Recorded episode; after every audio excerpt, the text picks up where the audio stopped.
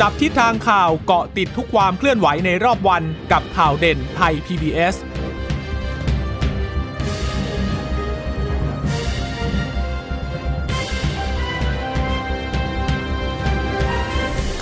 สวัสดีค่ะ สวัสดีค่ะ ต้อนรับคุณผู้ฟังสู่ข่าวเด่นไทย PBS ค่ะ เราพบกันเป็นประจำทุกวันจันทร์ถึงศุกร์บ่ายๆ แบบนี้นะคะ อัปเดตข้อมูลข่าวสารที่เกิดขึ้นในรอบวันกับดิฉันจีราชาตาเอี่ยมรัศมีและคุณพึ่งนภาคล่องพยาบาลค่ะค่ะสวัสดีคุณผู้ฟังทุกท่านนะคะ ที่รับฟังเราผ่านทางสถานีวิทยุที่เชื่อมโยงสัญญาณจากไทย PBS นะคะ ก็คงจะต้องตามติดกันต่อกับเรื่องของออวัคซีนโควิด -19 ช่วงนี้เนื่องจากมีการระดมปูพรมฉีดทั่วประเทศเลยนะคะแต่ก็มีบางที่นะคะบางจังหวัดบางพื้นที่เนี่ยเขาบอกว่าไม่ได้รับวัคซีนเลย อย่างผู้ที่ลงทะเบียนของสำนักงงานประกันสังคมก็บอกว่าไม่ได้ไปรับการฉีดเลยเขาโทรมาเลื่อนเอ่อมีมีแมสเซจข้อความส่งมาเลื่อน เพราะว่าทางสำนักงานประกันสังคมนั้นเลื่อนเขาทางสำนักงานประกันสังคมก็บอกว่าก็ก็ต้องเลื่อนนะนะเพราะว่าไม่มีวัคซีไม่มีวัคซีน หรือบางที่บางจังหวัดเนี่ยก็เอ่อมีการชุลมุนเล็กน้อยเหมือนกันนะคะ ปรากฏว่าอยู่ดีๆ ก็ส่งเมสเซจไปหาประชาชนในพื้นที่บอกว่าเอ่อเลื่อนออกไปก่อนนะ เพราะว่าอืมยังไม่มีวัคซีนอะตรงนี้ก็เป็นประเด็นกันต่อก็เลยทำให้ตัวเลขมันออกมาเหมือนกันนะคะ คุณชค่ะะตาคุณผู้ฟังคะ เพราะว่าเมื่อวานเนี่ยคุณชะตาก็มีการตั้งข้อสังเกตใช่ไหมว่าค่ะวันแรกที่ไหนสี่แสสี่แสนนหนึ่งวันที่สองสี่แสนเจ็ดพอมาเมื่อวานเนี่ยสามแสนเหลือสาสามมแสนสามแล้ววันก็นี้วันนี้ที่รายงานก็หมายความว่าเป็นการฉีดของเมื่อวานอ่าสรุปรายงานวันนี้ เหลือสองแสนกว่าโอ้ณน้อยผู้ฟังนะคะ น้อย มันลดลงมันไหลลงเรื่อยๆ แล้วก็คาดการณ์เลยว่า หลังจากเนี้ยก็อาจจะลดจำนวนลงอีก เนื่องจากอย่างที่บอกแหละ คือวัคซีนมันยังฟีดเข้าระบบได้อย่างไม่เพียงพอ ไม่ตั้งสองประเด็นนะ ก็คือว่าฟีดวัควัคซีนน่ะฟีดเข้าระบบไม่พอหนึ่งนะ กับอีกประเด็นหนึ่งว่าวันแรกๆเนี่ยคุณอาจจะเห่อไงไปฉีดวัคซีนกันเยอะมากขึ้นมากขึ้น แล้วก็เอ่อเมื่อมีผลข้างเคียงผลไม่พึงประสงค์เกิดขึ้นที่ปรากฏเป็นข่าว ก็เลยทำให้คนเนี่ย ไม่อยากไปหรือเปล่า อันนี้ดิฉันตั้งข้อสังเกตเองอันนี้นี่ในประเด็นหนึ่งนะ เพราะว่าแรกๆเนี่ยก็จะมีคนฉีดเยอะอยู่แล้วแหละคนอยากที่จะไปฉีดวัคซีนไปรอวัคซีนกัน แต่เรื่องวัคซีนไม่เพียงพอ อันนี้ก็เป็นอีกเรื่องหนึ่งก็ไม่รู้ว่าประเด็นไหนเนี่ยมันจะเป็นประเด็นแรกประเด็นปัจจัยแรกที่จะมีผลทำให้ตัวเลขมันฟ้องออกมาขนาดนี้นะคะค่ะแต่แต่ส่วนตัวนะ ดิฉันให้น้ำหนักกับเรื่องของความไม่เพียงพอของวัคซีนมากกว่า เพราะว่าเราเห็นข่าวว่า ตรงนู้นเลื่อนตรงนี้เลื่อนไงพอมันเลื่อนไปปุ๊บอย่างเงี้ย มันก็ทำให้คนบางทีเขาอาจจะไม่แน่ใจแล้วเอ้ยสรุป ฉันยังจะได้ฉีดอยู่หรือเปล่านะคะ ถ้าเกิดว่าใครที่มีนัดหมายพร้อมแล้วอะ่ะ ก็คิดว่าก็ก็ไปตามนัดนั่นแหละ เพียงแต่ว่าพอพอมันมีการเลื่อนกันเกิดขึ้นเนี่ย ก็ต้องดูแล้วว่าจะจะต้องคือจะพยายามยังไงอะจะปรับแผนยังไงให้อ่าระดับการฉีดเนี่ย มันไปได้มากกว่านี้ท่ามกลางทรัพยากรที่ ก็ต้องยอมรับอะค่ะว่ามันมีจำกัดแล้วมันเป็นปัญหาจริง ๆ แล้วก็ปัญหามันตอนนี้มันเริ่มอาจจะไม่ได้เฉพาะเรื่องของแผนการฉีดในประเทศแล้วนะ ด้วยความที่ a s t r a z เซ e c a เนี่ยใช้ไทยเป็นฐานการผลิตด้วยเหมือนกัน ก็คงได้เห็นอืมข่าวแว่วๆกันตั้งแต่เมื่อวาน และทั้งมาเลเซีย ทั้งไต้ทางหวันไต้หวันก็ออกมาเหมือนแบบตำหนิไกลๆแหละ ให้ข่าวกันไกลๆแหละว่า เออเนี่ย ที่รอวัคซีนที่ผลิตจากในไทยเนี่ยยังไม่ได้รับนะ ต้องล่าช้าออกไป เพราะว่ายังทำมาไม่ทันอืมแล้ววันนี้มีมีข่าวเพิ่มเติมเดี๋ยวช่วงท้ายเรามาอัปเดตกันเกี่ยวกับเรื่องนี้นะค่ะคะไหนๆพูดถึงเรื่องวัคซีนแล้วไปดูจำนวนการฉีดวัคซีนกันก่อน ก่อนค่ะที่จะไปดูผู้ติดเชื้อนะคะเอออย่างที่รายงานไปเมื่อวานนี้นะคะ ก็เป็นรายเป็นตัวเลขที่รายงานมาวันนี้ เมื่อวานนี้ 10 มิถุนายนเนี่ยมีผู้ได้รับการฉีดวัคซีน 223,315 โดสนะคะ ก็แบ่งเป็นวัคซีนเข็มที่1เนี่ย177,000 กว่าคน เข็มที่2เนี่ยเอ่อ 45,000 กว่าคนนะคะ แต่ถ้าเราไปดูรวมเลยนะ ตั้งแต่อ่าวันที่ 28 กุมภาพันธ์จนถึงเมื่อวานนี้ในวันที่ 10 มิถุนายนเนี่ยฉีดสะสมไปแล้วนะคะ5ล้าน6 6 7 0 0 0 กว่าโดสค่ะอืมแล้วก็มีการจำแนกไปอีกนะเอ่อการฉีดวัคซีนตามกลุ่มเป้าหมาย 50 ล้านราย ขณะนี้เนี่ยก็ฉีดเข็มที่ 1 ไปแล้วนะคะเอ่อ4ล้าน 1แสน4หมื่นกว่ารายเนี่ยคิดเป็นร้อยละ 8.3 แล้วก็ฉีดครบ 2 เข็มไปแล้ว1ล้าน5แสนกว่ารายคิดเป็น 3%ส่วนใหญ่เนี่ยสองเข็มก็คือบุคลากรทางการแพทย์แหละเพราะว่าเป็นบุคลากรที่ต้องทำงานอยู่ด่านหน้าค่ะเลยนะ ก็มีการฉีดครบไปแล้ว 2 เข็ม เจ้าหน้าที่ด่านหน้า อาสาสมัครสาธารณสุขประจำหมู่บ้านนะคะแล้วก็ลองลงมาก็เป็นผู้ป่วย กลุ่มแล้วก็ 7 กลุ่มโรคเรื้อรัง อันนี้ก็จะลดหลั่นลงมานะคะ อันนี้ก็เป็นภาพรวมที่เกิดขึ้นค่ะ โดยบอกว่าการฉีดเข็มที่ 1 ทั่วประเทศเนี่ยรวม 3%ประเทศไทยเนี่ยจัดอยู่ในลำดับที่เท่าไหร่หากไปเปรียบเทียบกับหลาย ๆ ประเทศเขาบอกว่าเป็นอันดับ3นะถ้าเกิดเปรียบเทียบในอาเซียนเนี่ยอันดับ 3 รองจากฟิลิปปินส์สิงคโปร์ ตัวเลขในไทยที่รายงานเนี่ยยังไม่รวมการฉีดในเครือข่ายประกันสังคมนี่นะ ประกันสังคมฉีดไป 1 7 0 0 0 0 กว่าคนนะคะ เพราะว่ายังมีการดำเนินการเเร่งรัดให้รวมข้อมูลมาที่ MOPH IC อยู่นะคะ ก็ต้องแต่ว่าเบื้องต้นเนี่ยเราก็อยู่ในอันดับ 3 ของอาเซียนค่ะ ค่ะ อันดับ 3 นี้ต้องพูดในเรื่องของจำนวนโดสที่มีการแจกจ่ายกันไปนะคะ มีการให้ไปนะ เพราะว่าถ้าเทียบสัดส่วนประชากรปุ๊บเนี่ย เราก็ไปอยู่สักประมาณอันดับอันดับ7อันดับ8อยู่เหมือนกันนะคะ เพราะว่าคือด้วยจำนวนประชากรแต่ละประเทศไม่เหมือนกันบางประเทศเนี่ยจำนวนโดสเขาฉีดได้น้อยกว่าของไทยก็จริง แต่ด้วยพอเทียบเคียงกับประชากรปุ๊บเนี่ยเขามีประชากรสัดส่วนประชากรน้อยกว่าไทย ดังนั้นสัดส่วนการฉีดต่อประชากรเขาก็จะสูงกว่าเรายกตัวอย่างเห็นชัดๆ อย่างสิงคโปร์หรือว่ากัมพูชาเนี่ยสองประเทศนี้ประชากรน้อยกว่าไทยเยอะอยู่แล้ว จำนวนโดสฉีดเขาอาจจะน้อยกว่าเรา แต่พอไปเทียบประชากรปุ๊บเนี่ยเขาก็จะฉีดได้เยอะกว่าเรานะคะ อันนี้ก็ต้องดูควบคู่กันไปด้วยนะ แต่ว่าท้ายที่สุดคือ จะทำยังไงอะที่จะเร่งรัดในการฉีดวัคซีนให้ได้เร็วที่สุดนะคะ เพราะว่าคุณหมอหลายคนก็เริ่มแสดงความกังวลกันมาเหมือนกันว่าไอ้ความที่มันเชื้อกลายพันธุ์อะนะวัคซีนที่ใช้อยู่ตอนนี้ทุกประเทศทั่วโลกนะ คุณผู้ฟังเป็นเป็นวัคซีนเวอร์ชั่นที่มันจะใช้ได้ผลกับ เชื้อตัวเก่า อู่ฮั่นนะพูดง่ายๆเชื้ออู่ฮั่นหรือว่าเชื้อที่มันกลายพันธุ์ไปไม่เยอะมาก อย่างเชื้ออัลฟาอังกฤษเนี่ยยังพอได้อยู่ แต่ว่าถ้าเกิดแอฟริกาใต้ชักประสิทธิภาพชักอาจจะไม่ได้เต็มประสิทธิภาพมากนัก ยกเว้นในบางยี่ห้อ ที่ใช้เทคโนโลยีใหม่ขึ้นมาเนี่ยดังนั้นก็เลยมองว่าคือรีบฉีดไปเพื่อเพื่ออย่างน้อยก็ตัด ไอวงจรการติดของเชื้อตัวเก่าที่สามารถรับมือได้ แล้วดีกว่าถ้าเกิดว่าระบาดไประบาดไปแล้วซ้อนกันเข้าเป็นเชื้อกลายพันธุ์เยอะเข้าเยอะเข้า อันนี้จะยิ่งเป็นการต่อสู้ที่ยืดเยื้อเลยล่ะ แล้วก็อาจจะต้องเข็มที่สามน่าจะต้องมาแน่ๆดังนั้น ก็อาจจะต้องเป็นแนวทางและว่าปีหน้าเนี่ยรัฐบาลจะต้องวางแผนยังไงไหมในการให้บริการวัคซีนกับประชาชน แล้วควรจะต้องเป็น ยี่ห้ออื่น หรือหรือถ้าเป็นยี่ห้อเดิม ก็ต้องเป็นเวอร์ชันที่มันอัปเกรดขึ้นมา เป็นเวอร์ชันที่มันสู้กับพวกเชื้อกลายพันธุ์ได้ด้วยนะคะมันถึงจะมีประโยชน์จริง ๆ กับการฉีดนะคะค่ะ ซึ่งเมื่อพูดถึงเรื่องของวัคซีนเนี่ยทาง คุณอนุทินชาญวีรกูลเนี่ยรองนายกรัฐมนตรีก็บอกชัดเจนแล้วนะว่า วัคซีนปีนี้เนี่ยมีแน่นอนถึงสิ้นปีนะคะ แล้วก็เตรียมไฟเซอร์ เมื่อวานนี้มีการเซ็นสัญญาไปแล้วนะคะ ก็จะเข้ามาอีก 20 ล้านโดสก็คาดว่าจะเข้ามาในช่วงปลายปีนี้ ถ้าเข้ามาเมื่อไหร่เนี่ยก็จะฉีดให้กับเด็กๆทันทีเลยนะคะ เพื่อเตรียมพร้อมในเรื่องนี้ไปฟังเสียงคุณอนุทินในเรื่องนี้กันค่ะ เอาเป็นว่าวัคซีนถึงสิ้นปีนี้เนี่ยที่จะ cover คนไทยสำหรับสิ้นปีนี้ generation แรกเนี่ยหาได้นะครบแล้วนะครับ จากนี้ไปการเจรจาวัคซีนก็จะเป็นเรื่องของออความเหมาะสมในอรอบที่สองนะซึ่งถ้าเรายืดเวลาไปจนถึงสิ้นปี หรือต้นปีหน้าเนี่ยคนที่ฉีดเดือนกุมภามีนาที่ผ่านมาเนี่ยก็น่าจะถึง วาระที่จะต้องได้รับการฉีดต่อไป ตามนโยบายรัฐบาล รัฐบาลจะฉีดวัคซีนโควิด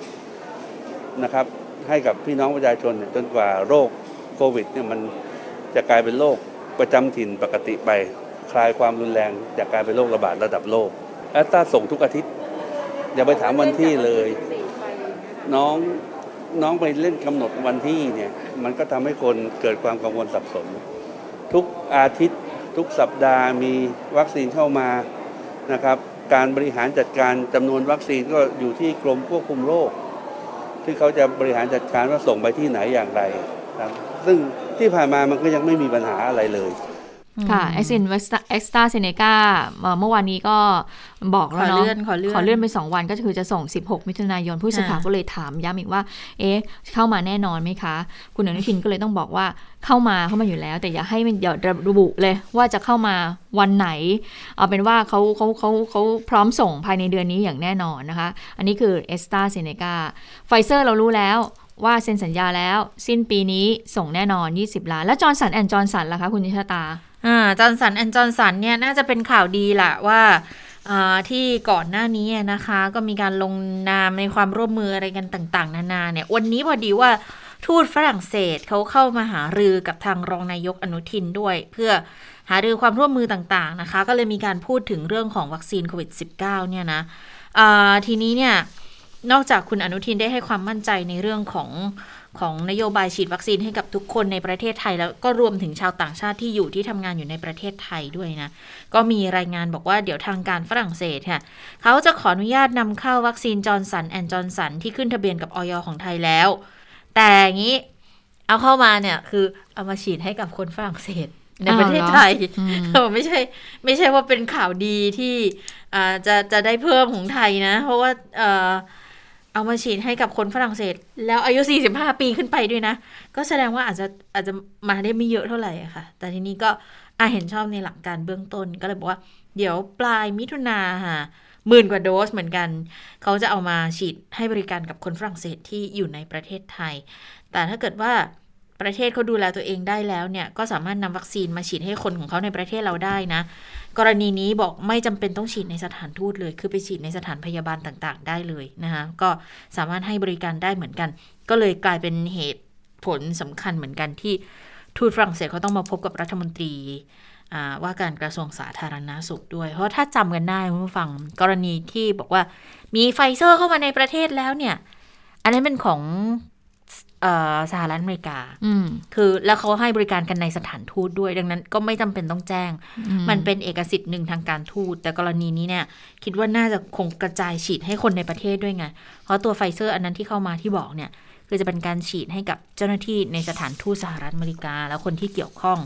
ในสถานทูตสหรัฐอเมริกานะคะ ดังนั้นก็เลยอ่าไม่ต้องขอ แต่อันเนี้ยเอาจะมามาลงที่สถานพยาบาลให้ประชาชนของเขาด้วยอืมก็เลยอาจจะต้องขอ เพราะว่า คือ mission ของสหรัฐอเมริกาที่อยู่ในประเทศไทยนี่เอ่อถ้าจำไม่ผิดนะ ใหญ่เป็นอันดับอันดับสองใหญ่เป็นอันดับหนึ่งในเอเชียแปซิฟิกค่ะ คือคือมีบริการครอบคลุมทุกอย่าง แล้วมีหน่วยพงหน่วยแพทย์อะไรของเขาอยู่ด้วยอืมดังนั้นเขาก็อาจจะไม่จำเป็นที่จะต้องใช้เอ่อบริการของโรงพยาบาลในประเทศไทยในการ เฉพาะเรื่องของการให้วัคซีนสามารถอืมทำเองได้นะ ค่ะเอ่อ ในไหนพูดเรื่องวัคซีนแล้วนะคะ ปรากฏว่าวันนี้เนี่ยในส่วนของอผู้ประกันสังคมเนี่ยก็มีรายงานเข้ามาว่ามีการปิดจุดฉีดให้กับผู้ประกันตน เพราะว่าวัคซีนหมด เนื่องจากกระทรวงสาธารณสุขเนี่ยไม่ได้รับการจัดสรรให้ เรื่องนี้คุณอนุทินก็บอกว่าก็ต้องไปถามสปสนะว่าที่ไม่ให้บริการฉีดวัคซีนน่ะเป็นเพราะอะไร เนื่องจากกระทรวงเนี่ยก็ได้มีการส่งวัคซีนตามที่ได้รับการร้องขออยู่แล้ว คือสปสเนี่ยประประกันสังคมขอมา1ล้านเซต 1 ล้านโดสนี่แหละ ก็ตัดโควต้า 1 ล้านเซตเซตก็ใช้ว่า 1 ล้านเซตนะคุณเจษตา ก็เลยไม่แน่ใจว่า 1 ล้านเซตนี่คือคือนี่คือยังไง คือและทีนี้คุณอนุทินก็เลยบอกว่าจะไม่พอหรือไม่ส่งยังไงเนี่ยอันนี้ต้องไปให้ให้ไปถามทางทางนู้นนะคะ ซึ่งวันนี้เนี่ยกระทรวงสาธารณสุข รัฐมนตรีปลัดอธิบดี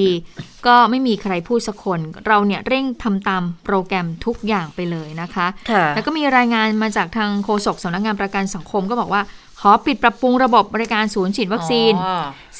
45 จุด ทั่วกรุงเทพมหานครทั่วกรุงเทพมหานครแก่ผู้ประกันตนตามมาตรา 33 เป็นการชั่วคราว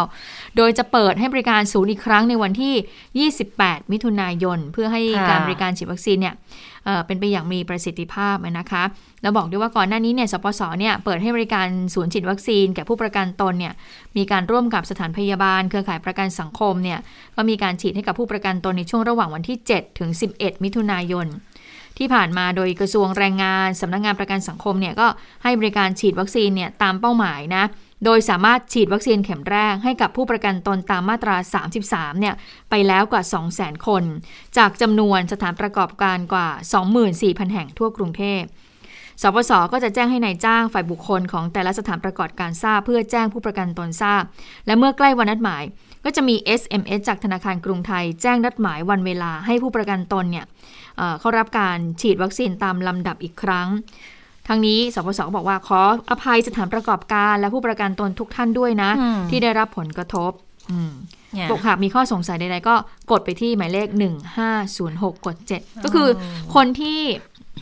คนที่จะได้รับการฉีดวัคซีนนัดล่วงหน้าของสำนักงานประกันสังคม ผู้ประกันตนตามมาตรา 33มาที่ทางนายจ้างเนี่ยมีการยื่นความจำนงไป ว่าจะมีการฉีดเนี่ย ตอนนี้มีการเลื่อนละ อย่างคนที่ฉันรู้จักเนี่ยเขาก็บอกว่าตอนแรกเนี่ยเขาจะได้รับวัคซีนอาทิตย์หน้าของสำนักงานประกันสังคม ของผู้ประกันตนตามมาตรา 33ไปปรากฏว่าถูกเลื่อนออกไป เพราะฉะนั้นก็น่าจะเป็นเหตุจากปัจจัยในเรื่องของวัคซีนหรือเปล่า ว่าอาจจะมีส่งยังมาไม่ครบหรือเปล่านะคะไม่รู้แต่ดิฉันสงสัยลำบากแล้วเพราะว่าอย่างถ้าถ้าไปถามรัฐมนตรีรัฐมนตรีก็จะบอกว่าการกระจายเป็นหน้าที่ของสปสเอ้ยไม่ใช่สบคดังนั้น สบคสั่งมายังไง ก็ก็กระจายไปให้ตามนั้นเหมือนเหมือนกับว่าสอทอนรับคำสั่งมาอีกทีว่าให้ใครให้ใคร ทีนี้ถ้ามันมีปัญหาอะไรเขาก็เขาก็ต้องมาถามที่สาธารณสุขแหละว่าอาสรุปส่งไปให้แล้วหรือเปล่า เพียงแต่ว่าตรงนี้ที่เขาชี้แจงมาคือมันเป็นการปรับปรุงระบบ ซึ่งเราก็ไม่ทราบชัดเจนว่าปรับปรุงระบบที่ว่าเนี่ยสาเหตุเป็นเพราะระบบจริง ๆ หรือ มันมีอะไรที่มันอยู่ระหว่างมาทันในนั้นอีกหรือเปล่า อันนี้เราไม่ชัดเจน แต่ที่แน่ ๆ เนี่ยมอลังสิตก็เลื่อนมีการเลื่อนเออ ที่นัดฉีดที่มอลังสิตฮะเลื่อนเลยคนที่คิวนัด13ถึง30มิถุนายน เลื่อนไปเป็นกรกฎาคมเลย อันนี้ให้เหตุผลชัดเจนว่ามีข้อจำกัดของจำนวนวัคซีนนะคะ แล้วเดี๋ยวเขาจะต้องแจ้งยืนยันนัดหมายต่อไป ซึ่งส่วนใหญ่เนี่ยคนที่ฉีดตามมหาวิทยาลัยส่วนใหญ่นะ ก็จะเป็นนักศึกษาของมหาวิทยาลัยแหละ เพราะว่าเขาจะได้ได้ได้คิวมาจากทางกระทรวงอวอยู่แล้วนะคะ เขาก็จะมีส่วนหนึ่งเนี่ย ที่จะยังคงยืนยันได้รับฉีดอยู่ แต่อีกส่วนหนึ่งเข็มที่สองเนี่ย ก็ยังคงได้อยู่ แต่ว่าพอไปส่วนอื่นที่อาจจะไปฉีดที่มหาวิทยาลัยด้วยเนี่ยอาจจะต้องเลื่อนออกไปอีกนะ อันนี้ก็เลยแบบ โอ้ก็แสดงว่ามันก็ชัดแล้วแหละว่ามันก็เริ่มไม่เพียงพอแล้วนะ อืมเอาเป็นว่าใครที่ไปลงทะเบียนกับที่ไหนนะคะ ให้รอ SMS มายืนยันแล้วกัน แล้วก็รอติดตามจากทางเพจหรือทางอะไรต่างๆ พวกนี้ดีกว่านะคะมันก็ไม่อยากให้ไปเกอร์เพราะว่าไปเกอร์ก็เสียเวลาเหมือนกันนะคะ เพราะฉะนั้นก็ติดตามข้อมูลตรงส่วนนี้ดี น่าจะต้องยึดจาก SMS เป็นหลักค่ะ เพราะว่าเวลาถ้าเราให้หมายเลขโทรศัพท์ไปแล้วเนี่ยให้ให้เบอร์ติดต่อไปแล้วอะง่ายที่สุดก็คือ confirm กันผ่าน SMS เนี่ย อย่างของเราเนี่ยขนาดว่าฉีดที่ศูนย์ที่ไทย PBS นี่เองนะคะเขาก็มีการส่งมาบอก ว่าคุณมีคิวฉีดวันนี้วันนี้นะอาจจะส่งมาสักก่อนหน้าสักประมาณวันสองวันหรือจะวันเดียวคือเป็นการ confirm อะว่าอะได้ฉีดแน่ๆนะก็ต้องเตรียมตัวเตรียมความพร้อมกันไว้นิดนึงนะคะ ก่อนที่จะทราบชัดเจนว่าได้ฉีดหรือไม่ยังไงนะ ก็คือต้องเตรียมการแหละ แต่ส่วนของกรุงเทพมหานครเนี่ย จริง ๆ ก่อนหน้านี้เนี่ย ช่วงต้นสัปดาห์นี่แหละเขาก็บอกว่าก็มีฉีดได้จนถึงวันที่สิบสี่มั้ง แต่ตอนนี้เนี่ย ปรากฏผู้ว่าไปตรวจศูนย์ฉีดนอกโรงพยาบาลแล้วก็บอกมาแล้วอีกครั้งหนึ่ง บอกว่า ตอนนี้เนี่ย มีเพียงพอฉีดให้ทุกคนที่ลงทะเบียนสี่วันค่ะ คือเจ็ดถึงสิบมิถุนายน แต่ฉีดไปแล้วห้าหมื่นกว่าคนแล้วนะคะ ก็เป็นการไปตรวจเยี่ยม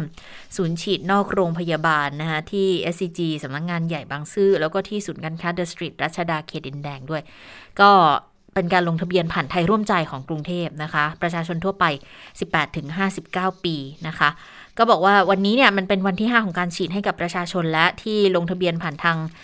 www ไทยร่วมใจ .com แล้วก็ผ่านแอปพลิเคชันเป่าตัง แล้วก็ ร้านสะดวกซื้อต่างๆนะคะทุกอย่างมันก็เป็นไปโดยเรียบร้อยดีแหละทั้ง 25 ศูนย์เลยนะคะในพื้นที่กรุงเทพเนี่ยวันที่ 10 ที่ผ่านมานะ ก็ได้รับวัคซีนไป 14,114 คนนะคะ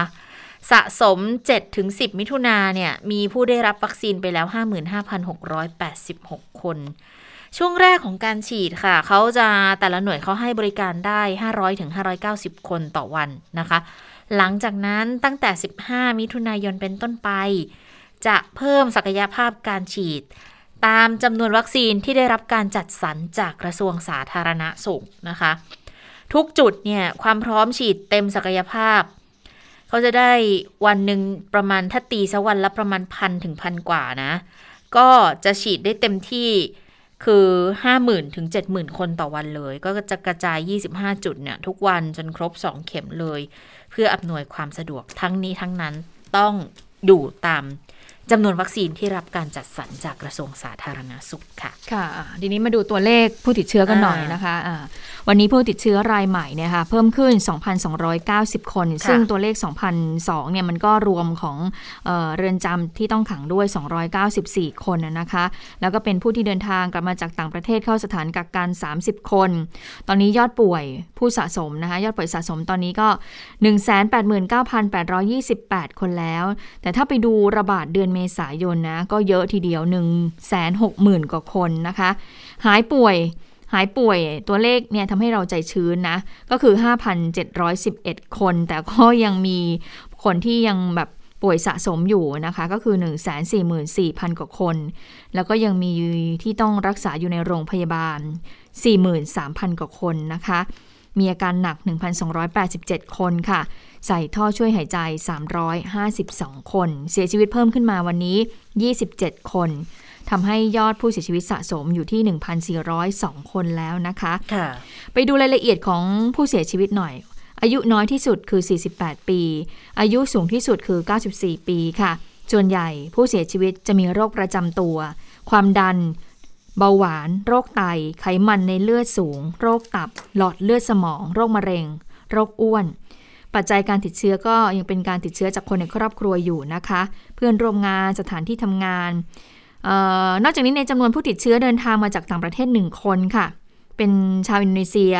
อาชีพวิศวกรประจำเรือ ที่ลอยลำอยู่ในน่านน้ำจังหวัดสงขลาซึ่งเป็นเรือลำเดียวกับที่พบผู้ติดเชื้อชาวฟิลิปปินส์ก่อนหน้านี้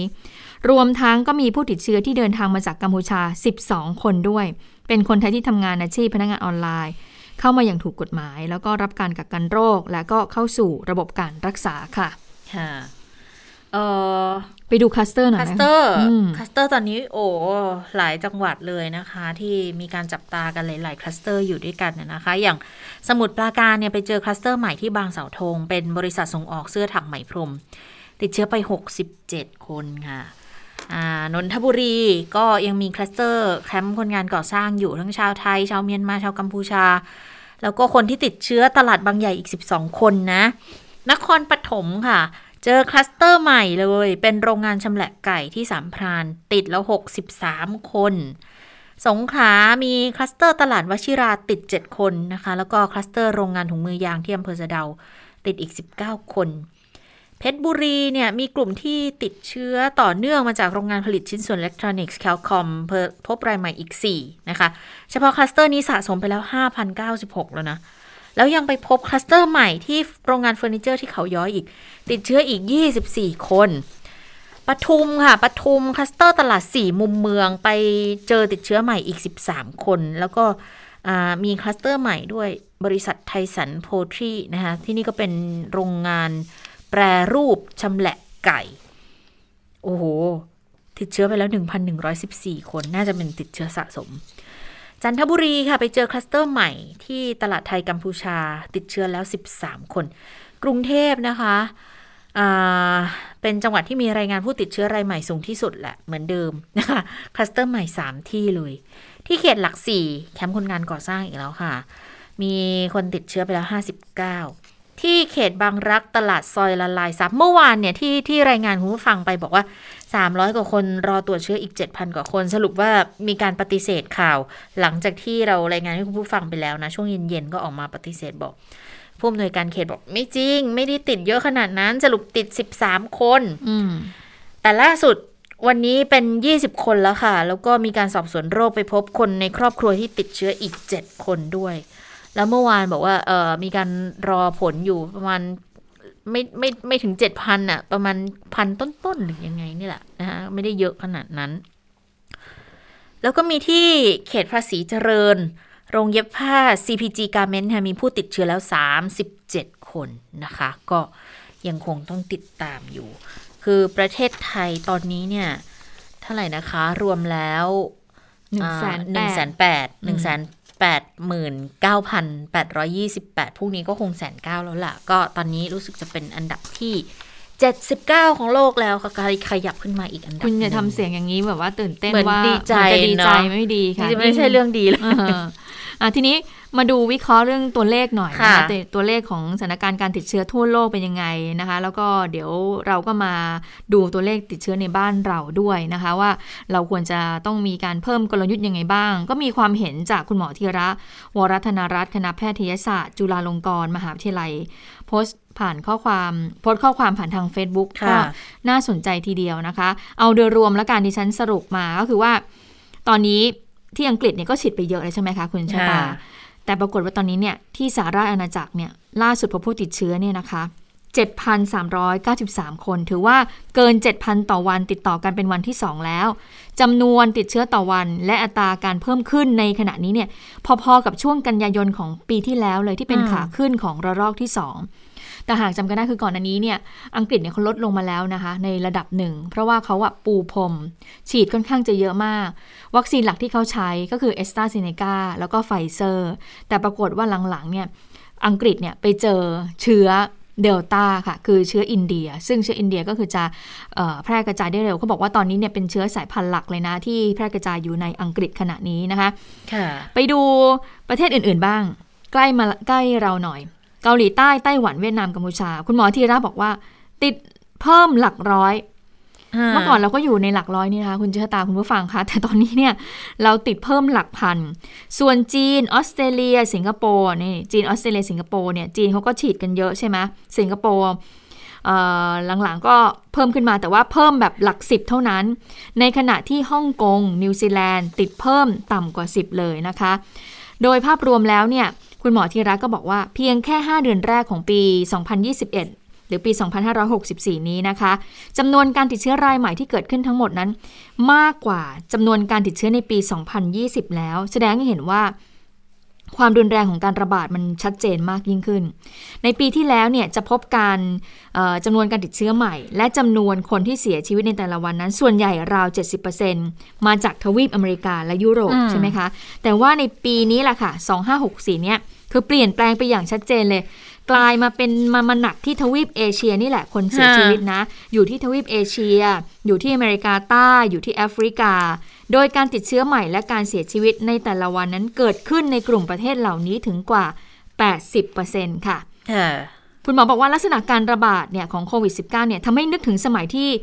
HIV ระบาดหนักอืมเมื่อหลายสิบปีก่อนเลยนะ ซึ่งตอนนั้นเนี่ยส่งผลกระทบต่อทั่วโลกมากเลยโดยเฉพาะกลุ่มประเทศยากจนแล้วก็ประเทศกำลังพัฒนา ซึ่งมีข้อจำกัดในเรื่องของทรัพยากร ในเรื่องของคนเรื่องของเงินเรื่องของหยุกยาต่างๆ เหล่านี้นะคะ คุณหมอเลยบอกว่าภาพรวมเนี่ยการระบาด ในขณะนั้นน่ะน่าเป็นห่วง คุณหมอก็บอกว่าจะกำราบรับเอ่อจะกำราบไอ้โรคโควิด -19 ได้เนี่ยหนีไม่พ้นที่จะต้องมีการพิจารณาวางแผนรับมือ ในลักษณะคล้ายคลึงกับ HIV หรือว่าโรคเอสนะคะที่เราค่ะเอ่อคุ้นชื่อกัน เพราะว่ามันเป็นโรคที่เกี่ยวข้องกับพฤติกรรมของคน แล้วก็การใช้ชีวิตประจำวันนะคะหนึ่งคุณหมอก็มีข้อเสนอแนะอย่างนี้บอกว่าหนึ่งเลยนะ ให้ตั้งวงการทำงานแบบ one world strategy วางแผนร่วมกันเลยในระดับภูมิภาค 2. พิจารณาตั้งโครงสร้าง และกลไกการควบคุมป้องกันแก้ไขปัญหาโควิดระดับชาติ เป็นการถาวร ภายใต้การดูแลของสำนักนายก มีองค์ประกอบจากทุกภาคส่วน ทั้งรัฐ เอกชน ประชาสังคม มีนายกเป็นประธาน โดยมี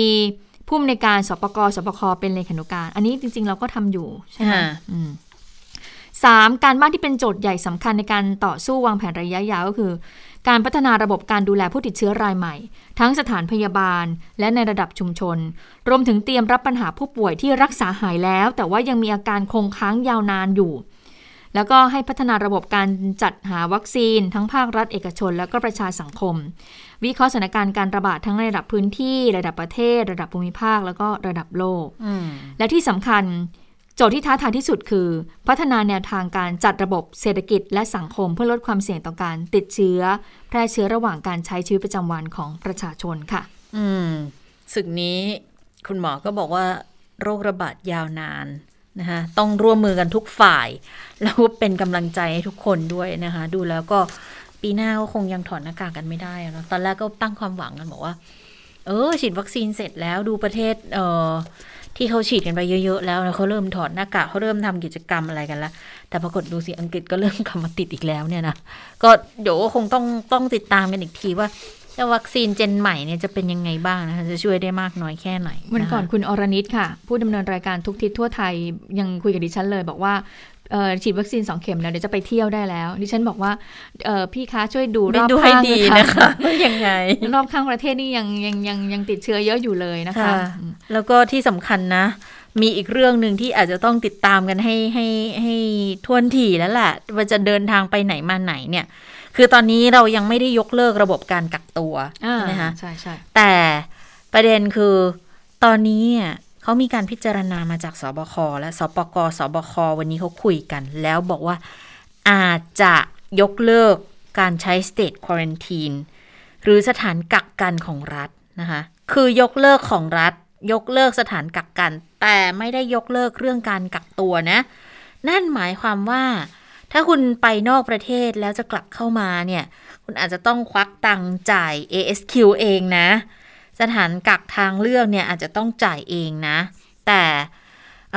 ด้วยความที่ SQ เนี่ยบางทีตามพรมแดนที่เป็นพรมแดนด่านทางบกอะค่ะ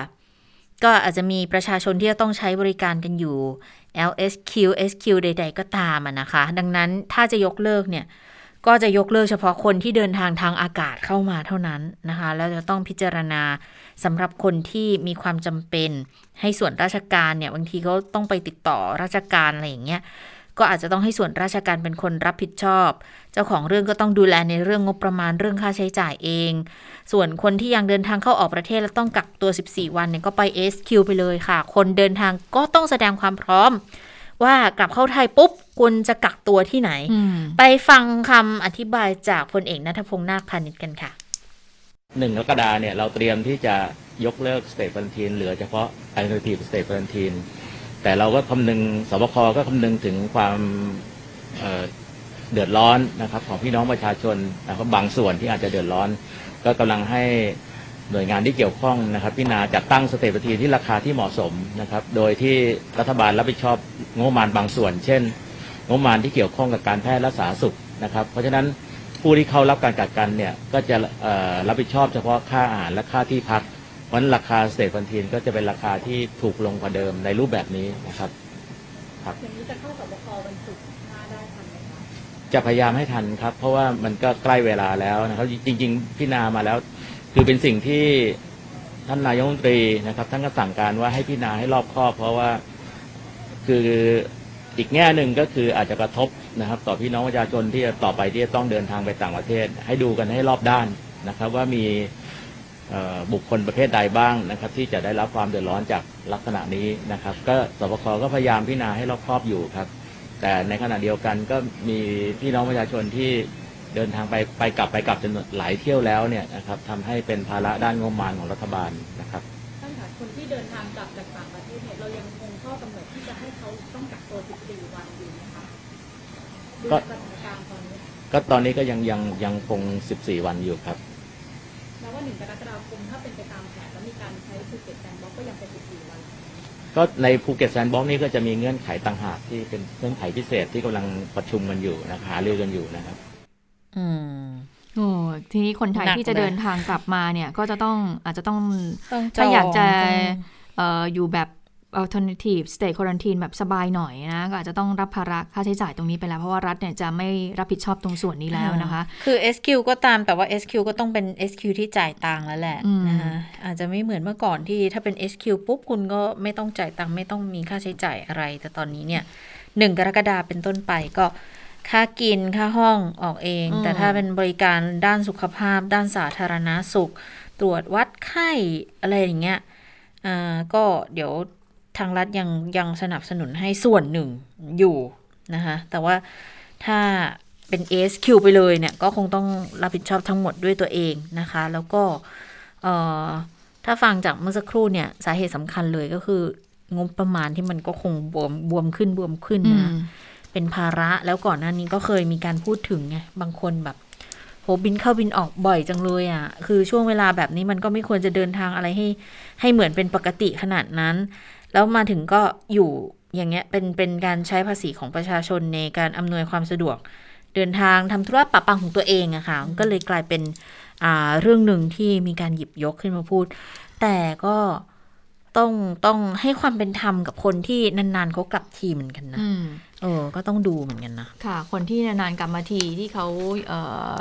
อยู่ต่างประเทศนะเดินทางกลับมาเนี่ยอ่าเท่าที่ฉันได้อ่านรีวิวของเขาเนี่ยเวลาเขากลับมาเนี่ยเขาก็จะมีการรีวิวนะเขาอยู่อ่า14วันเนี่ยเป็นยังไงบ้าง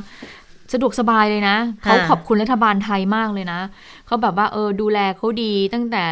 ลงรถมาเนี่ย พาไปสเตทควอรันทีนะ ก็คือ พักในโรงแรมอาจจะเป็นในกรุงเทพหรือว่าปริมณฑลก็ตามเนี่ยดูดูแลอย่างดีแล้วก็จัดข้าวปลาอาหารให้พาไปสวอปตรวจเชื้ออมอาหารการกินเนี่ยเอ่อเขาก็รีวิวให้นะ อาหารการกินก็แค่ค่อนข้างที่จะโอเคมากเลยนะคะเขายังบอกเลยว่าโอ้โห ดีจังเลยรัฐบาลไทยคือขอบคุณมากเลยเนี่ยเขาก็ชื่นชมทุกวันคือดิฉันก็ เฝ้าติดตามเขาเพราะว่าเขาจะรีวิวทุกวันเลยว่า อาหารเขาเป็นยังไงเขาดูแลกันยังไงอะค่อนข้างจะดีมากเลย ส่วนใหญ่เนี่ยเขาคือค่อนข้างจะโอเค กับสิ่งที่รัฐบาลทำในส่วนนี้ แต่ว่าถ้าเกิดว่างบมันบวมจริงอย่างที่ว่าเนี่ยอืมมันก็ แล้วก็มีคนเข้าออกบ่อยๆ อย่างที่คุณเชษตาว่านี่ก็น่าเป็นห่วงเหมือนกัน เพราะว่าเอ่อรัฐก็มีเงินไม่ไม่มากพอที่จะทำอย่างนั้นได้ตลอดอะนะคะค่ะอะทีนี้มาดูเรื่องของการเสียชีวิตหลังจากที่ฉีดวัคซีนไปแล้ว โดยเฉพาะกับกรณีหญิงวัย 46 ปี อันนี้ต้องบอกจริง ๆ สร้างความตื่นตระหนกให้กับหลายอืมๆคนอืมที่กำลังฉีดวัคซีนอยู่ในขณะนี้เลยนะ ที่เขาอาจจะเปลี่ยนความตั้งใจที่ตอนแรก จะฉีดจะฉีดเนี่ยอาจจะเปลี่ยนความตั้งใจได้ ก็ เกิดจากความกลัวไงก็ไม่รู้ว่าเอ๊ะมันเกี่ยวข้องกันหรือเปล่านะคะ ความคืบหน้าเรื่องนี้นะคะ หลังจากที่ทางญาติเนี่ยได้นำเอ่อได้นำศพของหญิงสาวคนดังกล่าวเนี่ยกลับไปบำเพ็ญกุศลที่บ้านเกิดที่จังหวัดนครราชสีมาแล้ว ก็มีความคืบหน้าในเรื่องของการตรวจชนสูตรเนี่ยนะคะล่าสุดทางนาวากาตรีนายแพทย์อัธสิทธิ์ดุลอำนวย หัวหน้าแพทย์ หัวหน้าแผนกนิติศาสตร์ หัวหน้าแผนกนิติเวชศาสตร์ค่ะ โรงพยาบาลภูมิพล ได้มีการรายงานความคืบหน้าการชนะสูตรสาเหตุการเสียชีวิตของหญิงคนดังกล่าวนี้นะคะ โดยมีรายละเอียดดังนี้บอกว่า ได้รับวัคซีนเนี่ยเอสตาเซเนกาวันที่ 8 มิถุนายน เวลา 11นาฬิกา45 นาทีหลังฉีดสังเกตอาการครบ 30 นาที ไม่มีความผิดปกติ เป็นอย่างนี้หลายคนนะคะ คุณชาตาค่ะก็คือ คือไม่เป็นคือมันไม่ไม่ได้เป็นการแพ้เฉียบพลันอะเออมันเป็นอาการที่มาปรากฏทีหลังอะ คือหลายคนก็อยากให้อยากจะถ้าแพ้ก็แพ้ตรงนั้นเลยอะจะได้ใช่ส่งแพทย์ช่วยทันพาบาลทีเออช่วยทันทีเนี่ยหลายคนก็อยากเป็นอย่างนี้แต่ว่าแต่เราจริง ๆ เราไม่อยากแพ้อะไรเลยทั้งนั้นนะแต่พอแบบว่าปรากฏว่าส่วนใหญ่เนี่ยก็คือยังไม่แพ้ภายใน 30 นาทีที่เราเรารอสังเกตอาการนะตรงนั้นนะนะคะ ส่วนใหญ่ทุกคนก็กลับบ้านไป แต่ปรากฏว่าเอ่อหญิงคนนี้หลังกลับบ้านพอตกดึกค่ะสี่ทุ่มมีอาการไข้อ่อนเพลีย มีอาการชักเกรง หมดสติ แพทย์ทางญาติก็เลยต้องส่งโรงพยาบาล แพทย์ก็ปั๊มหัวใจกู้ชีพแต่ไม่สำเร็จ และในที่สุดแพทย์ก็ลงความเห็นเบื้องต้นว่าเสียชีวิตโดยไม่ทราบสาเหตุ แล้วก็ส่งศพเนี่ยไปชนะสูตรที่โรงพยาบาลภูมิพลนะคะ ผลชนะสูตรผู้ป่วยรายนี้ก็บอกว่าไม่ได้รับประทานยาไมเกรนอย่างที่เป็นข่าวนะเพราะก่อนหน้านี้เนี่ยเขาบอกว่าหญิงคนเนี้ยเรับประทานยาไมเกรนก่อนด้วยนะคะ สรุปว่าไม่ได้รับประทานยาไมเกรนอย่างที่เป็นข่าว แล้วผู้เสียชีวิตคนนี้เนี่ยมีภาวะบวม มีภาวะบวมน้ำที่ปอดทั้งสองข้างอย่างรุนแรงค่ะ พบเลือดออกในถุงหุ้มหัวใจปริมาณ 180ซีซีหัวใจห้องบนขวาฉีกขาดเกิดจากกล้ามเนื้อหัวใจตายเฉียบพลัน พบกล้ามเนื้อหัวใจตายชนิดเก่าที่หัวใจห้องล่างซ้าย แล้วก็มีเส้นเลือดหัวใจตีบทั้ง 3 เส้น คือเส้นหน้าซ้ายเส้นขวาแล้วก็เส้นหลังซ้ายโอ้ยรายละเอียดเยอะมาก สรุปการสาเหตุของเสียชีวิตคือ มีเลือดออกที่ถุงหุ้มหัวใจอืมจากห้องจากหัวใจห้องบนขวาฉีกขาด จากกล้ามเนื้อหัวใจตายเฉียบพลันขณะนี้ก็อยู่ระหว่างการรวบรวมข้อมูลนะคะ เพื่อเข้าสู่การพิจารณาของคณะแพทย์ผู้เชี่ยวชาญ ว่าไอเหตุการณ์เนี้ยมันเป็นเหตุการณ์หลังจากที่รับวัคซีนหรือเปล่าอืมว่าเกี่ยวข้องกับวัคซีนหรือเปล่า เดี๋ยวจะมีการสรุปอีกทีค่ะในเร็วๆนี้ให้ประชาชนได้รับทราบกันค่ะก็ต้องติดตามกันอีกหนึ่งเรื่องนะคะ แต่ว่าเบื้องต้น สปสช ก็ได้มอบเงินเยียวยาไปแล้วนะคะ เกี่ยวไม่เกี่ยวตอนนี้ สปสชคือก็ให้ก่อนแล้วนะคะค่ะอามาดูเรื่องของการแข่งขันฟุตบอลกันบ้างยูโร ตกลงแล้วได้ดูไหม คาดว่านะน่าจะได้ดูนะคะแล้วก็ช่องที่ถ่ายทอดเนี่ย น่าจะเป็นช่อง 11 เพราะว่าเขาได้ลิขสิทธิ์ถ่ายทอดอยู่แล้วแหละ แล้วก็คู่แรกเนี่ย วันที่ 12ตีสองนะคะ แต่เบื้องต้นเนี่ย คือต้องจ่ายตังค์ก่อน ก็เลยยังต้องต้องคุยกันก่อน เพราะว่า โอ้โห แค่ช่วงต้นนะ ใช้งบประมาณ 10 ล้านยูโรอะก็โอ้ยประมาณ 40 กว่าล้านเหมือนกันนะ อุ้ยไม่ใช่สิ เเป็นหลักหลักร้อยล้านหรือเปล่านะคะ ก็บอกว่าต้องคุยกับทางภาครัฐหนึ่งพันภาคสี่เอร้อยกกว่าชล้านนอืมอืมเห็นก่อนนะคะ ว่าจะออกมาเป็นยังไงบ้างนะ ไปฟังเสียงคุณอนุชากันค่ะเอ่อเดิมทีท่านก็เป็นห่วงเป็นกังวลว่าเอ่อการถ่ายทอดฟุตบอลยูโรซึ่งซึ่งซึ่งเป็นที่สนใจของพี่น้องประชาชนทั้งโลกอะนะโดยเฉพาะอ่าเมืองไทยด้วยท่านก็เป็นกังวลว่าอ่าบ้านเราเนี่ยปีนี้ยังไม่มีการถ่ายทอดสด นะครับยังไม่มีผู้ที่ติดต่อ ท่านก็ดำริมาตั้งแต่ก่อนหน้านี้แล้วว่าว่าว่าอ่าทำอย่างไรถึงจะมีฟุตบอลยูโรในในในในช่วงนี้ให้พี่น้องคนไทยได้ได้ได้ดูนะก็ได้มีการประสานงานกับหลาย ๆ ส่วนทั้งส่วนราชการและส่วนภาคเอกชนนะครับ เพื่อที่จะร่วมกันสนับสนุนให้เกิดการถ่ายทอดสดฟุตบอลยูโรเพื่อเพื่อเพื่อสร้างความสุขให้พี่น้องประชาชน นะครับค่ะก็เดี๋ยวต้องต้องดูกันอีกทีว่าตอนเย็นเนี่ยจะออกมาในรูปแบบไหนนะแต่เบื้องต้นก็คงจะเป็นช่อง 11 นั่นแหละกรมประชาสัมพันธ์ เพราะว่าอาจจะไม่ได้คาดหวังเรื่องกำไรกำไร แต่ว่าต้องหาคนมาจ่ายกันหน่อย นะคะว่าจะเป็นความร่วมมือยังไงได้บ้างค่ะ ค่ะ แล้วเมื่อมีถ่ายทอดฟุตบอลยูโรหรือว่ามีฟุตบอลยูโรเกิดขึ้นสิ่งที่ต้องระวังก็คือเรื่องของบอลพนันนะทายผลพนันชิงแชมป์เอ่อฟุตบอลยูโรเนี่ยมันก็จะมีเล่นการพนันผิดกฎหมาย ซึ่งตอนนี้เราก็อยู่ในสถานการณ์โควิด -19 ด้วย ก็ต้องระวังตรงส่วนนี้ด้วยนะคะซึ่งค่ะตำรวจสำนักงานตำรวจแห่งชาติก็มีการบอกแล้วบอกว่าหากพบเห็นการกระทำความผิด หรือพบเบาะแสแจ้งข้อมูลมาได้ที่สายด่วน 191 และ 1599 ตลอด 24 ชั่วโมง ซึ่งหน่วยงานที่เกี่ยวข้องก็มีการเฝ้าระวังเรื่องของการเอ่อพนันฟุตบอลอยู่นะคะอะทีนี้มาติดตามเรื่องของการเมืองกันดีไหมคะ คุณชะตาค่ะตอนนี้ก็มีความเคลื่อนไหวทางการเมืองนะคะ ก็พอรกกู้เงิน5แสนล้านบาทเอ่อก็วันละหนึ่งเรียบร้อยแล้วเอ่อพรบงบประมาณปี 65 ก็เรียบร้อยแล้ว ทั้งสองกฎหมายการเงินเนี่ย ก็ต้องเข้าสู่วาระสองและวาระสามต่อไปก็ดูแล้วไม่ไม่ไม่คาดว่าน่าจะมีปัญหาอะไร สิ่งที่ต้องจับตาต่อไปก็คือเรื่องของการแก้ไขร่างรัฐมนูญนี่แหละ แล้วก็มีความเคลื่อนไหวของพรรคการเมืองแต่ละพรรคโดยเฉพาะพรรคที่เป็นแกนนำในการจัดตั้งรัฐบาล คือพรรคพลังประชารัฐ มีตอนนี้มีกระแสข่าวค่ะ คุณผู้ฟังคะบอกว่าจะมีการปรับเปลี่ยนกรรมการบริหารพรรคการและอาจจะมีการเปลี่ยนตัว เลขาพรรคคือหัวหน้าพรรคก็ไม่เปลี่ยน คือหัวหน้าพักก็คือพลเอกประวิตยวงษ์สุวรรณแต่เลขาพักอะไม่แน่อันก็มีกระแสข่าวมานะคะว่าเอ๊ะอาจจะปรับเปลี่ยนหรือเปล่า แล้วเลขาธิการพักก็คือคือคุณอนุชานาคาใสยใช่ไหมอ่าเอ่อซึ่งเขาก็มาจากโควต้าของกลุ่มสามมิตรเอ๊ะจะมีการปรับเปลี่ยนหรือเปล่า เรื่องนี้ก็เลยต้องไปถามคุณสมศักดิ์เทพสุทิน ผู้สื่อข่าวก็เลยไปถาม คุณสมศักดิ์ก็บอกว่าไม่ทราบนะ ไม่ได้คุยกันเรื่องนี้เลย แล้วก็ แล้วแล้วผู้สื่อข่าวก็เลยถามว่า เอ๊ะ แล้วทำไมถึงมีกระแสข่าวเปลี่ยนเลขาธิการพักล่ะเนี่ย คุณสมศักดิ์ก็บอกว่าก็คงมีคนจงใจอยากจะให้มันเป็นข่าวขึ้นมานะคะ ไปฟังเสียงจากคุณสมศักดิ์เทพสุทินกันค่ะ ก็เราเราก็ยังไม่ทราบยังไม่ทราบก็เลยไม่กล้าคิดอะไรที่มันไปตำแหน่งเลขาต้องอยู่กับสามนิสอนนะครับ ไม่ทราบ อันนี้ไม่ทราบมันอยู่ มันอยู่ที่ทุกคนที่เขาจะต้องเข้าใจ แล้วก็คุยกัน นะครับไม่ทราบไม่ทราบจริงคือการที่จะปรับอะไรอย่างนี้มันต้องมีการพูดคุยกันก่อนใช่ไหมคะคือมันก็ไม่จำเป็นนะต้องพูดคุยนะ แต่ว่าถ้าดีที่สุดมันก็พูดคุยกันก็ดีกว่า ข่าวออกมาเยอะเรื่องเปลี่ยนเลขาอะไรเงี้ยถ้ามองว่าไงครับก็ก็มีคนพยายามทำให้เกิดข่าว แล้วก่อนหน้านี้ที่ท่านเคยพูดเล่นๆว่าถ้าเปลี่ยนท่านจะไปเป็นเลขาเองนะครับ ก็มันก็ข้ามข้ามข้ามเดือนมาหลายเดือนแล้วตั้งแต่วันพูดเลย นะก็จะถึงเวลาแล้วใช่ไหมคะที่อะไรครับ การปรับเปลี่ยนในเรื่องของกรรมการบริหารเรื่องนี้มันไม่มีการประชุมกรรมการบริหารหรือประชุมผมไม่ทราบนะ คนที่จะตอบได้ก็ก็ถ้าเราไม่ถามเลขา มันก็ต้องถามท่านหัวหน้าพัก อืมแล้วทีนี้ก็เลยมีการถามเอ่อคุณสมศักดิ์ก็บอกกับนักการเมืองคนอื่นๆเหมือนกันนะ บอกว่าก็อยากให้นักการเมืองเนี่ยเอ่อ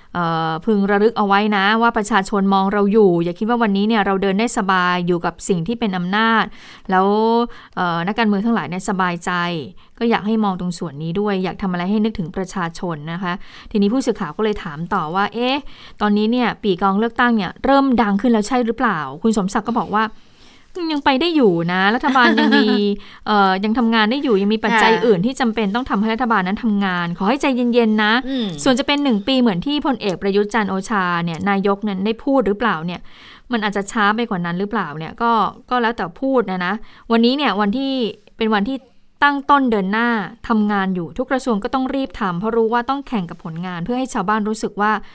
ช่วงปลายรัฐบาลนั้นดีจริง ๆ ค่ะอ๋ออมนี่คือช่วงปลายรัฐบาลเนาะอ่ามันช่วงช่วงปลายรัฐบาลเลยเหรอนะฮะแต่ว่ายังถ้าไม่ไปสี่ถามปียังไม่เลยนะสี่ปีเลยนะฮะแต่ถ้าไปถามพลเอกประวิตยค่ะพลเอกประวิตยวงษ์สุวรรณรองนายกรัฐมนตรีเป็นหัวหน้าพักพปชรด้วยนะฮะก็ให้สัมภาษณ์อีกแล้ว เพราะว่าวันนี้ก็มีนักข่าวไปถามอีกแล้วบอกว่า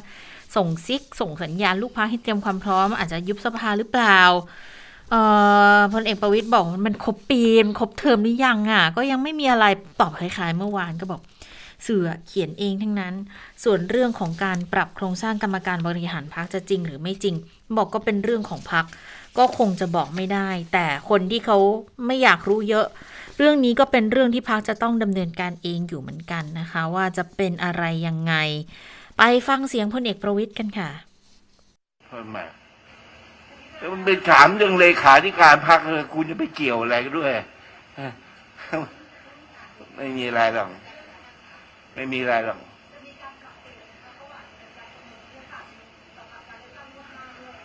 เรื่องอะไรเนี่ย คุณถามอะไรเนี่ยคุณผมยังไม่ก็บอกไปแล้วว่ายังไม่อยู่อีกครบสี่ปี ยังจะไปเกี่ยวกับเรื่องอะไรเกี่ยวกับเรื่องเลือกตั้งเลือกตั้งอะไร ยังทำงานอยู่เลย รัฐบาลยังทำงานอยู่เลยนะ ผมยังไม่รู้เรื่องเลย ก็เขาประชุมกันเท่านั้น ก็ขึ้นอยู่กับสมาชิกพรรคน่ะสมาชิกพรรคเขาจะเสนออะไรก็ว่าก็ว่าไป ก็ลองต้องแล้วแต่สมาชิกพรรคโอ้หัวหน้าพรรคจะไปเกี่ยวอะไรหัวหน้าพรรคก็กำหนดเพราะ ประชุมนี่ก็ไม่เกี่ยวนะ ประชุมเพื่อที่จะสรุปเกี่ยวกับเรื่องผลด้านการเงิน ซึ่งจะต้องรายงานกกตเขาอืมอ่านนะคะคือผู้สื่อข่าวถามว่าเอ่อประชุมพักพลังประชารัฐที่จังหวัดขอนแก่นวันที่ 18 เนี่ย เอ่อมันมันประชุมอะไรคะท่านพลเอกประวิทย์ก็เลยบอกว่าเป็นการประชุมตามวาระปกติค่ะพิจารณารับรองงบการเงิน และการดำเนินกิจการของพักตามที่กกตกำหนด ยังไม่มีเรื่องของการปรับเปลี่ยนโครงสร้างกรรมการบริหารพักนะค่ะทีนี้เมื่อถามย้ำว่าจะมีการเปลี่ยนตัวเลขาธิการพักหรือเปล่านะคะพลเอกประวิทย์ก็บอกว่ามาถามเรื่องนี้คุณเกี่ยวอะไรด้วยล่ะแล้วก็ย้ำว่าไม่มีอะไร ส่วนจะต้องเปลี่ยนตัวเพื่อกำหนดยุทธศาสตร์รองรับการเลือกตั้งครั้งหน้าหรือไม่ พลเอกประวิทย์ก็ย้อนถามกลับว่า พูดเรื่องอะไรเนี่ย คุณถามอะไรเนี่ย ก็บอกไปแล้วไงว่ารัฐบาลน่ะอยู่ครบ 4 ปีอืมแล้วจะมาถามเรื่องของการเลือกตั้งทำไมค่ะตอนนี้เนี่ยรัฐบาลยังเดินหน้าทำงานอยู่ ทั้งหมดขึ้นอยู่กับสมาชิกพักที่จะหารือในที่ประชุม อ่า นี่ดีกว่าก่อนขึ้นรถอ่าก็ยังถามตอบ ผู้สื่อข่าวบอกโอ้หน้าตาสดใสแบบนี้อยู่อีกสมัยไว้ใช่ไหมคะท่านพลเอกประวิตยบอก เอออ่าไว้เออ เออหรือหืมเออเอาว่าว่าอยู่ใช่ไหม อยู่อ่าอ่าอันนี้นะก็ต้องต่อไปอะต้องดูต่อว่าจะเป็นยังไงกันบ้างนะคะ แต่ถ้าไปดูทางฝั่งฝ่ายค้านกันบ้าง ฝ่ายค้านเองจริงวันนี้ก็มีการเคลื่อนไหวอยู่เหมือนกันนะ โดยเฉพาะเรื่องของการยุบสภงยุบสภาอะไรแบบนี้นะคะ เพราะว่า โอ้ทำไมคำถามเรื่องนี้มันสะสะพัดกันมาเหลือเกินนะ ก็นายกนี่แหละอืมก็นายกมาเหมือนกับว่าจะสั่งคอรมอให้ทำงานทำนู่นทำนี่ไงอ๋อมันก็เหมือนเป็นหินมาว่าเอ๊ะถ้าจะไม่ยุบสทำงาภานหรือเปเดี๋ยวล่าฉันยุบสภานะอืมซึ่งจริง ๆ มันเป็นเครื่องมือที่นายกรัฐมนตรีสามารถใช้ได้เพื่อที่จะถ่วงดุลการทำงานกับทางรัฐบาลหรือว่ากับทางพรรคการเมืองต่าง ๆ ในสภาด้วยนะคะ วันนี้ก็มีการพูดคุยกับคุณประเสริฐจันทราร่วงทอง สสนครราชสีมาของเพื่อไทยนะคะเขามีการสอบถามกันบอกว่า เออกรณีที่มันต้องย้อนไปเรื่องของการลงคะแนนพรกกู้เงิน5 0 0แสนล้านบาทด้วยไง บอกเนี่ยก็มีสสที่เขาไม่ลงคะแนนในเรื่องนี้ด้วยนะ คือคุณประเสริฐก็เลยบอกว่าอะจริง ๆ หลายคนเนี่ยเขาแจ้งล่วงหน้ากับทางพักแล้วว่าติดภารกิจ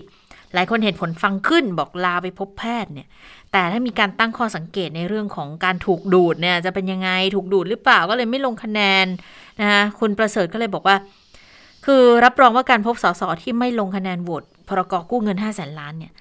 ไม่ได้มีความเกี่ยวข้องกับเรื่องดูดไม่ดูด เพียงแต่ว่าหลายท่านเนี่ยติดภารกิจนะคะเออแต่ว่า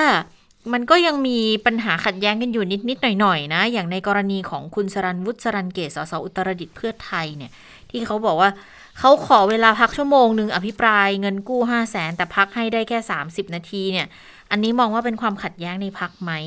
คุณประเสริฐตอบงี้ คุณประเสริฐบอกพรรคเพื่อไทยเนี่ยเปิดกว้างให้สมาชิกทุกคนอภิปรายอยู่แล้วนะคะ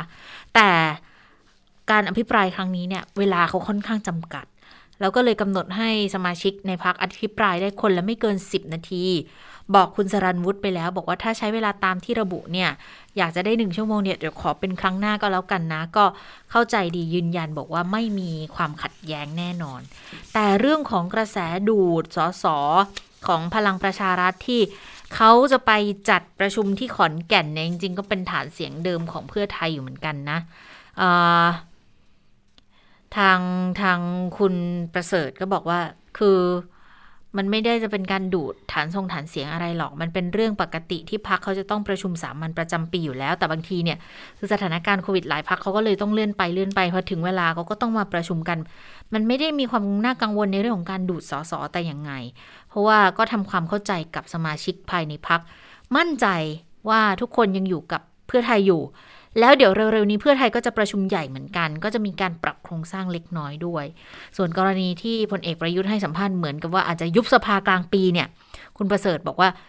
ก็ตลอดเวลาที่ผ่านมาก็คิดว่ายังไม่แน่นอนนะ อาจจะเป็นอารมณ์ช่วงเวลานั้นของนายกมากกว่าที่พูดอย่างก่อนหน้านี้เนี่ยก็อาจจะย้อนถามกันมาตั้งแต่ช่วงปฏิวัติ 57 ว่าเอ่อ ที่จะมีการเลือกตั้งปีนั้นปีนั้นมันก็เลื่อนมาตลอดเหมือนกันนะคะ ดังนั้นก็เลยมองว่าอาจจะเป็นอารมณ์ของนายกในช่วงเวลาที่ให้สัมภาษณ์มากกว่านะคะค่ะ ด้านคุณยุทธพงศ์จรัสเสถียรสสมหาสารคาม แล้วก็รองหัวหน้าพักเพื่อไทยก็ย้ำว่าเพื่อไทยมีความมั่นใจนะคะมีการเลือกตั้งใหม่ แม้ว่าจะไม่มีการแก้ไขรัฐธรรมนูญ ก็จะชนะการเลือกตั้งสสทั้งสองระบบได้อย่างค่ะแน่นอนนะคะ ส่วนกรณีพลเอกประยุทธ์เนี่ยเอ่อ ระบุถึงไทม์ไลน์การทำงาน 1 ปี อาจจะมีการยุบสภาในกลางปีหน้า ก็เชื่อว่ายังมีความไม่แน่นอนอยู่เพราะอาจพูดด้วยอารมณ์ ก็พูดคล้ายๆกันเนาะคล้ายๆกันเลยอ่านะอ่ามาดูกรณีรับน้องจนจนน้องเสียชีวิตนิดนึงนะคะ จนถึงวันนี้เนี่ยยังมีอยู่เนาะก็ยังมีอยู่อุเทรนถวายด้วยนะคะ แล้วก็ยังรอผู้กระทำผิด ให้เข้ามาให้ปากคำเรื่องของพยานด้วยให้เข้ามาให้ปากคำหน่อยว่า ที่มาที่ไปเหตุการณ์เนี่ยมันเป็นยังไงบ้างนะคะช่วงสายที่ผ่านมาค่ะสอนอปทุมวันก็ออกมาให้ข้อมูล ผู้กำกับก็ออกมาให้ข้อมูลบอกว่าอ่ามีตัวแทนของมหาวิทยาลัยเนี่ยเขาเอาเอกสารตรวจสอบข้อเท็จจริง บทลงโทษรุ่นพี่ ภาพประกอบระเบียบต่าง ๆ ในมหาวิทยาลัยมาให้ตำรวจแล้ว แล้วก็กำลังสืบสวนสอบสวนกันอยู่ก็แยกประเด็น เพื่อนำข้อมูลไปประกอบการทำร้ายคดีที่นายวีรพัฒน์ตามกลาง หรือน้องปลื้มเนี่ยเขารับน้องและเสียชีวิตในช่วงของการรับน้อง มีการออกหมายเรียกนักศึกษาปีหนึ่ง28 คนรุ่นพี่ 12 คนมาให้ปากคำกับพนักงานสอบสวนหมายเรียกครั้งแรกของปีหนึ่งเนี่ยกำหนด 7 วันรุ่นพี่กำหนด 10 วัน วันนี้ยังไม่มีพยานคนไหนที่ประสานมาให้ปากคำเลยค่ะ ก็เลยขอประชาสัมพันธ์ว่า ถ้าประจักษ์พยานคนใดให้ปากคำว่าจะเเห็นว่าคำให้การจะเป็นประโยชน์ต่อครอบครัว แล้วก็เอ่อเพื่อนๆของน้องปลื้มก็สามารถมาได้เร็วกว่านั้นนะ ถ้าอยากมาก็ขอให้เข้ามาได้เลยนะคะ อืมก็เป็นอีกหนึ่งความเคลื่อนเคลื่อนไหวที่เกิดขึ้น กับกรณีรับน้องค่ะอะ ทีนี้ตอนนี้ได้ข่าวว่าทางสหรัฐเนี่ยหลังจากที่เขาฉีดวัคซีนให้กับประชากรค่ะของเขามากพอแล้วและตอนนี้เขาก็เอ่อบอกว่าเดี๋ยวเขาเนี่ยจะบริจาคเอ่อวัคซีน 500 ล้านโดสใช่ไหมคะให้กับประเทศที่ยากจน 100 กว่าประเทศเลยนะถ้าคิดมูลค่าวัคซีนเนี่ยก็คือ 3,500 ล้านดอลลาร์สหรัฐ ทีนี้ก็มีเสียงตามมาอย่างที่เมื่อวานเนี้ยคุณสมรักก็บอกเหมือนกันเอ๊ะ มันจะมีมาถึงไทยหรือเปล่าตอนนี้ยังไม่ค่ะรู้เลยนะว่าจะมีถึงไทยหรือเปล่านะคะ ในวันนี้ค่ะในรายการตอบโจทย์คืนนี้นะคะ ก็มีการพูดถึงเรื่องนี้เหมือนกัน คุณสุทธิชัยหยุ่นเนี่ยก็กับคุณวรวิทย์ชิมณีก็มีการพูดเรื่องนี้กับแขกรับเชิญหลายท่านน่าสนใจ หนึ่งในนั้นก็คือท่านอดีตทูตชัยยงสัจจิพานนท์นะคะ ซึ่งเป็นอดีตเอกราชทูตนักกรุงวอชิงตันสหรัฐเนี่ยก็มีการพูดถึงประเด็นนี้เหมือนกัน เพราะว่าคุณสุทธิชัยถามบอกว่า ไอ้หนึ่งร้อยห้าร้อยล้านโดสเนี่ยที่สหรัฐจะบริจาคเนี่ยจะมาถึงไทยหรือเปล่า ไปฟังเสียงกันค่ะว่าท่านทูตนั้นตอบว่ายังไงค่ะ คิดว่าจะเป็นเอ่อหนึ่งในผู้รับเอ่อบริจาควัคซีนในเจ็ดล้านนี้แน่นอน เราต้องแยกกันสองส่วนนะฮะคือสหรัฐอเมริกาเนี่ยอืมเข้ามาทีหลังจริง ในเรื่องเอ่อบทบาทในเรื่องของการทูตวเอ่อวัคซีนครับเพราะสมัยที่แล้วหรือปีที่แล้วนี่เองครับนะครับเป็นสมัยของโดนัลด์ทรัมป์อืมนะครับแล้วก็ปัญหาผู้ติดเชื้อ ต่างๆทางไวรัสเอ่อ19นี่มากมายอืมเพราะฉะนั้นประเด็นเรื่องการผลิตวัคซีน แล้วก็การเข้าไปจอยโควัคการเข้าไปร่วมมือกับ WHO นี่แทบจะไม่มีเลยของครับโดนัลด์ทรัมป์ครับเพราะฉะนั้นโจไบเดนในวันที่ 20 มกราคมที่ผ่านมาอืมนะครับแถลงนโยบายเสร็จลงนามเข้าไปจอยโควัคใช่นะครับเข้ามาช้าแต่เริ่มบริจาคเงิน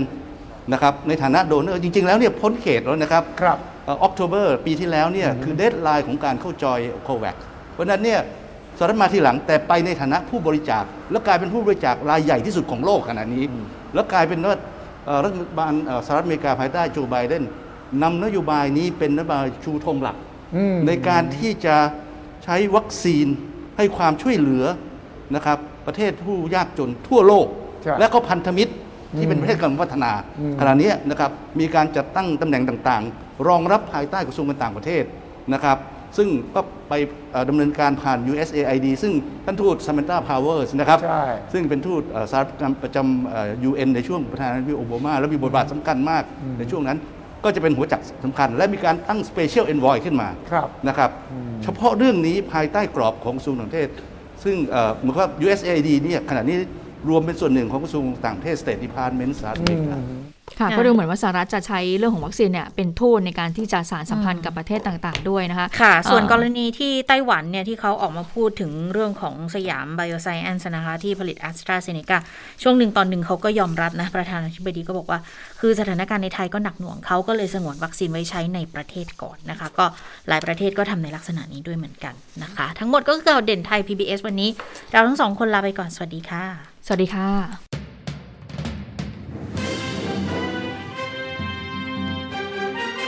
ติดตามข่าวเด่นไทย PBS ได้ทุกวันจันทร์ถึงศุกร์เวลา 15 นาฬิกา